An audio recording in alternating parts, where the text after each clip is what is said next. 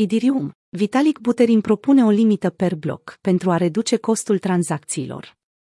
Vitalik Buterin, fondatorul Idirium, a propus o nouă limită asupra datelor care plafonează numărul total de tranzacții dintr-un bloc, pentru a descrește costul total de gas al rețelei. În postarea lui de pe forumul Idirium Magicians, Buterin vorbește despre IP 4488, upgrade-ul care ar putea să reducă costul tranzacțiilor de pe blockchain-urile de tip Layer 1 și să reducă timpul considerabil de așteptare pentru implementarea și executarea procesului de împărțire al datelor.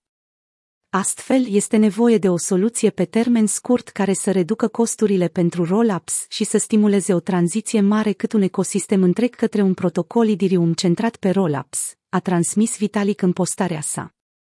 Chiar dacă creatorul ETH a citat o alternativă în care parametrii costului de gas ar putea fi scăzuți fără a adăuga și o limită la dimensiunea blocului, el prevede faptul că securitatea rețelei ar putea avea de suferit dacă reduce costul de gas al cold data de la 16 la 3.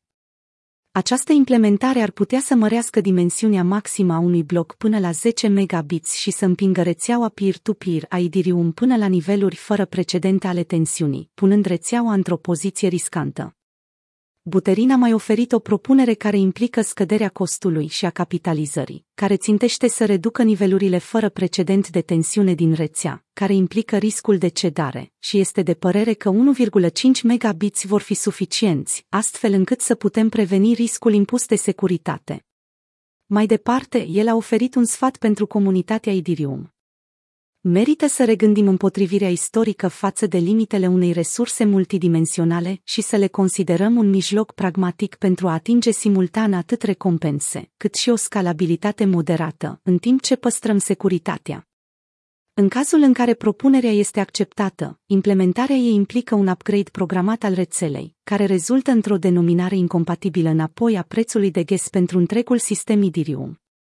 Totodată, acest upgrade va însemna și că minerii vor trebui să se conformeze unei noi reguli care previne adăugarea tranzacțiilor noi într-un bloc, atunci când dimensiunea cold data atinge pragul maxim. În cel mai rău caz mergem mai departe cu un prag de 1.262.861 de bits per slot de 12 secunde, sau 3 terabits pe an, au mai spus experții în cadrul propunerii. Cu toate acestea, comunitatea discută alte opțiuni, precum implementarea unei limite de tip soft. Alții s-au îngrijorat cu privire la congestia la care rețeaua se supune atunci când au loc vânzări de proiecte NFT cunoscute, care atrag un număr mare de utilizatori pe rețea și îi constrânge să plătească o taxă mai mare pentru a putea beneficia de validarea tranzacției. Costul taxelor, aflat în continuă creștere, a rezultat într-o ieșire a utilizatorilor din ecosistemul Idirium, pentru taxele mult mai mici de pe alte rețele compatibile cu ETH.